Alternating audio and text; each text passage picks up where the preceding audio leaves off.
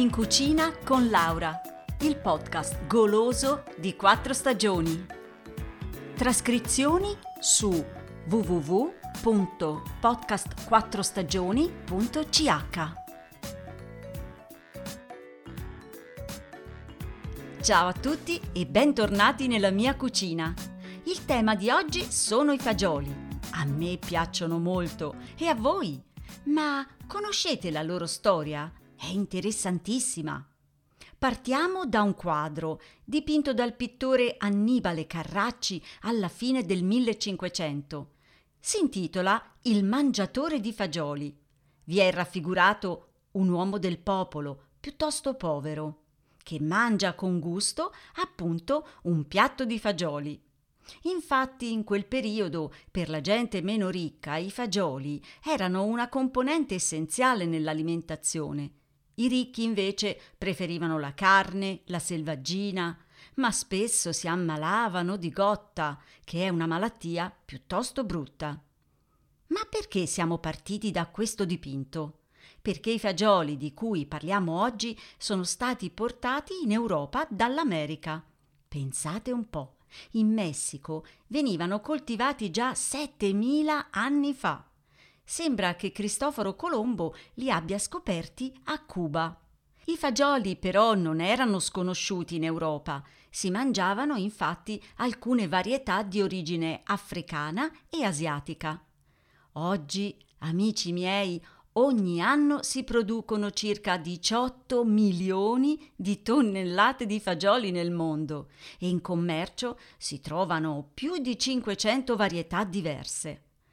Queste varietà si possono suddividere in due grandi gruppi, i cannellini e i borlotti.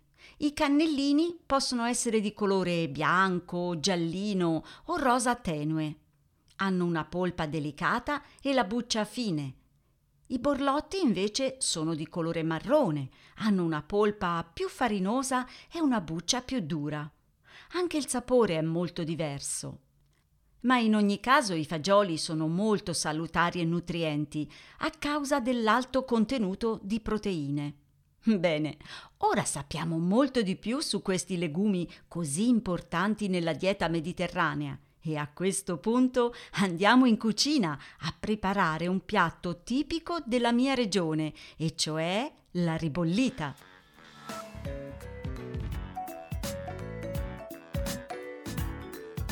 La ribollita è una zuppa di pane molto buona e adatta per questa stagione. È di origine contadina ed è molto antica. Il nome deriva dal fatto che la zuppa deve cuocere due volte, appunto bollire e ribollire. In Toscana ne esistono tante versioni. Io vi do la mia e spero che vi piaccia. Vediamo gli ingredienti. 200 g di fagioli cannellini secchi, alcune foglie di cavolo nero, un po' di verza, una carota, una cipolla, 50 g di porro, una costa di sedano, 100 g di pomodoro a pezzetti, olio extravergine di oliva, sale e pepe, 4 fette di pane toscano casareccio senza sale, raffermo. Preparazione la sera prima mettete a bagno i fagioli in acqua fredda. Il giorno successivo buttate via l'acqua e sciacquateli. Metteteli in una pentola, cuoceteli in abbondante acqua finché sono cotti, mm, ci vuole circa un'ora. Conservate l'acqua di cottura che servirà per fare la minestra. Preparate un trito di cipolla, carota, sedano e porro e fate cuocere con l'olio in una pentola abbastanza grande. Quando è ben cotto, aggiungete il pomodoro e fate cuocere ancora un po'.